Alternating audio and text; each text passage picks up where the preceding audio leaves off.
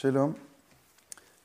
בפעם הקודמת אה, התחלנו לדבר על הסיבה שבגללה גסי שכל עוסקים, ב, כלשונו של הרמח"ל, אה, בקריאת ספרים מזה המין, כלומר בחוכמת היראה.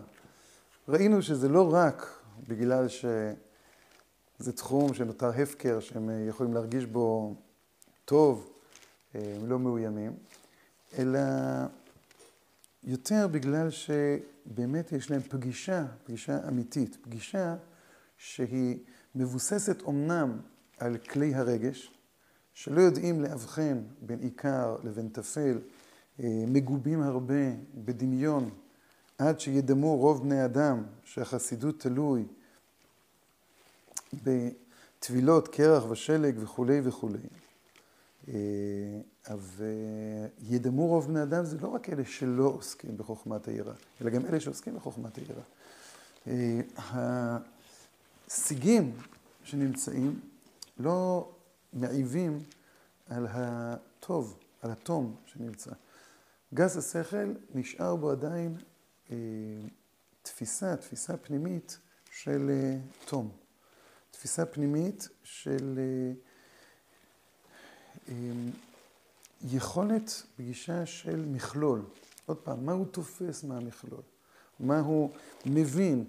מהו המכלול הזה? הוא עדיין לא...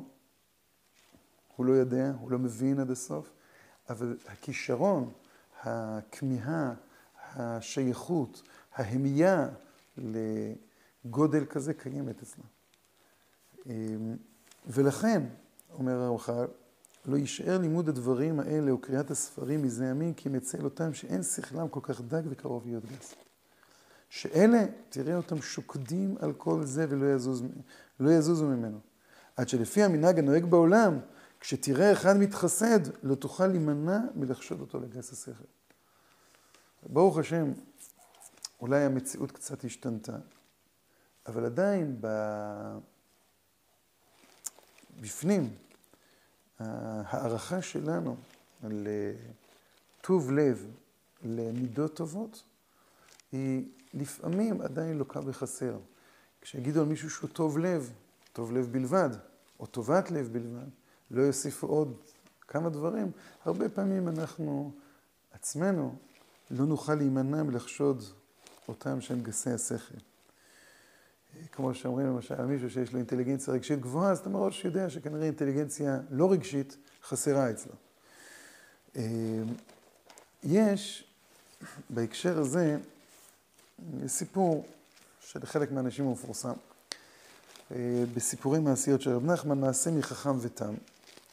אה, אולי נקרא קצת את ההתחלה, שם הוא מציב באמת שתי אופציות, חכם מול תם. הרמח"ל כפי שנראה בהמשך, הוא לא מציב את אותו מודל של אה, רב נחמן, ואנחנו צריכים לחשוב גם למה הוא לא מציב את אותו מודל. אבל אה, נתחיל קודם כל מהמודל הזה שלכאורה הוא מאוד מאוד הולם את אה, מה שמתאר הרמח"ל כאן. מעשה, שני בעלי בתים היו בעיר אחת, והיו גדולים בעשירות. והיה להם בתים גדולים. והיו להם שני בנים, לכל אחד בן אחד. ולמדו שניהם בחיידר אחד. ואלו השני בנים, היו אחד מהם בר הבנה, והאחד היה תם. לא שהיה טיפש, אלא שהיה לו שכל פשוט ונמוך. ואלו השני בנים היו אוהבים זה את זה מאוד. אף על פי שהאחד היה חכם ואחד היה תם, ומוחו היה נמוך. אף על פי כן אהבו זה את זה מאוד. לימים התחילו השני בעלי בתים הנ"ל לרד, וירדו מטה מטה, עד שאיבדו הכל ונעשו אביונים. ולא נשאר להם כי הם הבתים שלהם. והבנים התחילו להתגדל. אמרו אבות הנ"ל להבנים, אין בידינו לשלם עבורכם להחזיק אתכם, אסור לכם מה שתעשו. הלך אתה ולמד מלאכת רצען. וחכם שהבר הבנה לא היה רצונו לעסוק במלאכה פשוטה כזו, וישב בדעתו שילך בעולם ויסתכל מה לעשות. והיה הולך ומשוטט, וכאן תיאור שלם של אה, דרכו של החכם. אז יש פה תיאור. אה, כל עוד החיים פורחים, כל עוד בעלי הבתים הם גדולים בעשירות, אפשר להקביל את זה למצב של גאולה, למצב של בריאות חיים, למצב של ארץ ישראל, למצב שהוא אמור להיות הנורמלי. אז ביחד, כשני כוחות, אמנם נפרדים, יש את החכם ויש את התם. ושני גדלים ביחד. שני הכוחות האלה, הם עובדים, כן, וגדלים במקביל. לו יצויר שאותם בעלי בתים לא היו יורדים, ואגב, מעניין ששניהם ביחד ירדו, אז לא היה לנו כרגע התלבטות מה עדיף, חכם אותם, אלא החוכמה והתום הולכים ביחד. התום, פירושו של דבר, אותה פגישה בלתי אמצעית עם המציאות. בלתי אמצעית, המציאות של החיים, של החיים הרוחניים, של השקיקה הרוחנית. והחכם הוא זה שמסוגל גם להבין אותה.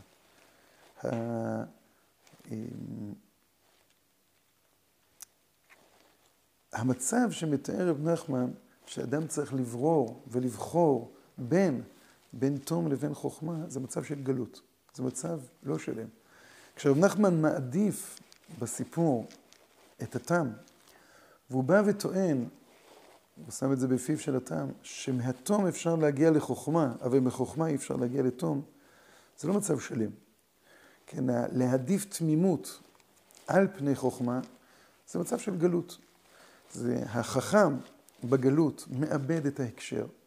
לו יצויר שהיה נשאר באותה עיר, אולי היה מתחיל לחפש אה, בעולם, אולי היה מאבד את נקודת האחיזה שלו בחיים. עיבוד נקודת האחיזה בחיים יוצר מצב של ספקנות אה, מתמדת, של חוסר יכולת, כן, אה, אה, לעמוד, לעמוד מול המציאות. נניח, רב שמחה בונים בפשיסחה אמר שהיום אין אפיקורסים כזה אמיתיים. הוא אומר, האפיקורס האחרון היה פרעה.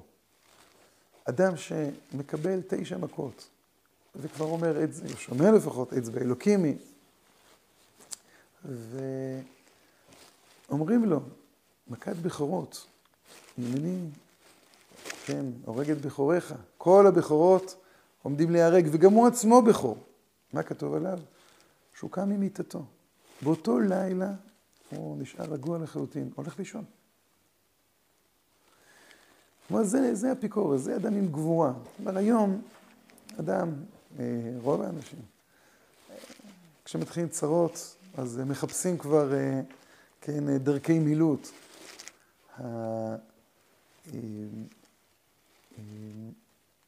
היכולת אה, להיות אפיקורס, פירושו של דבר, היכולת לאבד את ההקשר, את ההקשר החי. וכשרב נחמן מציע את הפיצול הזה, זה פיצול שנובע מכאב, זה פיצול שנובע מגלות, זה פיצול שנובע ממצב שלימים התחילו השני בעלי בתים הנ"ל לירד וירדו מטה מטה. ובמצב כזה אתה צריך לחשוב מהו עבר שהנשמה תלויה בו ומה העבר שאין הנשמה תלויה בו. העבר שהנשמה תלויה בו זה התום. כשהרמח"ל מתאר, הוא מתאר מציאות שהיא הרבה הרבה יותר מורכבת. כן, רמח"ל, כל ימיו היו ציפייה לגאולה. הוא גם uh, עלה לארץ ישראל uh, וגם נשאר בארץ ישראל, כן, לא רק בתור שאיפה, אלא בתור חיים. ואותה צפיית ישועה יצרה מצב שבו החוכמה היא לא נטולת הקשר לחלוטין, והתום הוא לא נטול חוכמה לחלוטין. כן, המאורות האלה משמשים לא בערבוביה, אלא באמת ממשיכים לשמש ביחד. השאלה היא המשקלים, ולכן החכם לא הופך להיות ספקן לחלוטין, אולי אפילו על גבול הציניות, אלא הוא באמת נשאר עם איזשהו פתח בלב, לנסות להבין, הוא המשתאה, הוא, הוא מתפלא, הוא מנסה לבחון את התופעה הזו ולא כתופעה אינטלקטואלית, אלא כתופעה חיה. הוא עצמו כן, נשארים לו בהירים קנה מידה של טוב ורע, של יושר מוסרי, של הצורך להיות צדיק וישר ונאמן ואהוב. ולעומת זה הטעם שאותו מצייר הרמח"ל, הוא לא טעם לא בר שכל. שניהם מתחילים מאותה נקודת מוצא. כשהרמח"ל מספר לנו את הסיפור,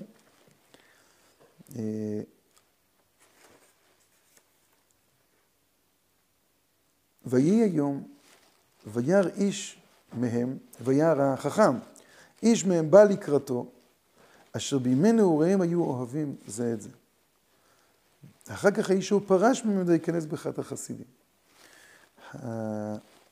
הרמח"ל מתאר גם כן שני אנשים שהתחילו ביחד, אבל ההבדל הוא לא בהכרח החיים, אלא בבחירות שלהם.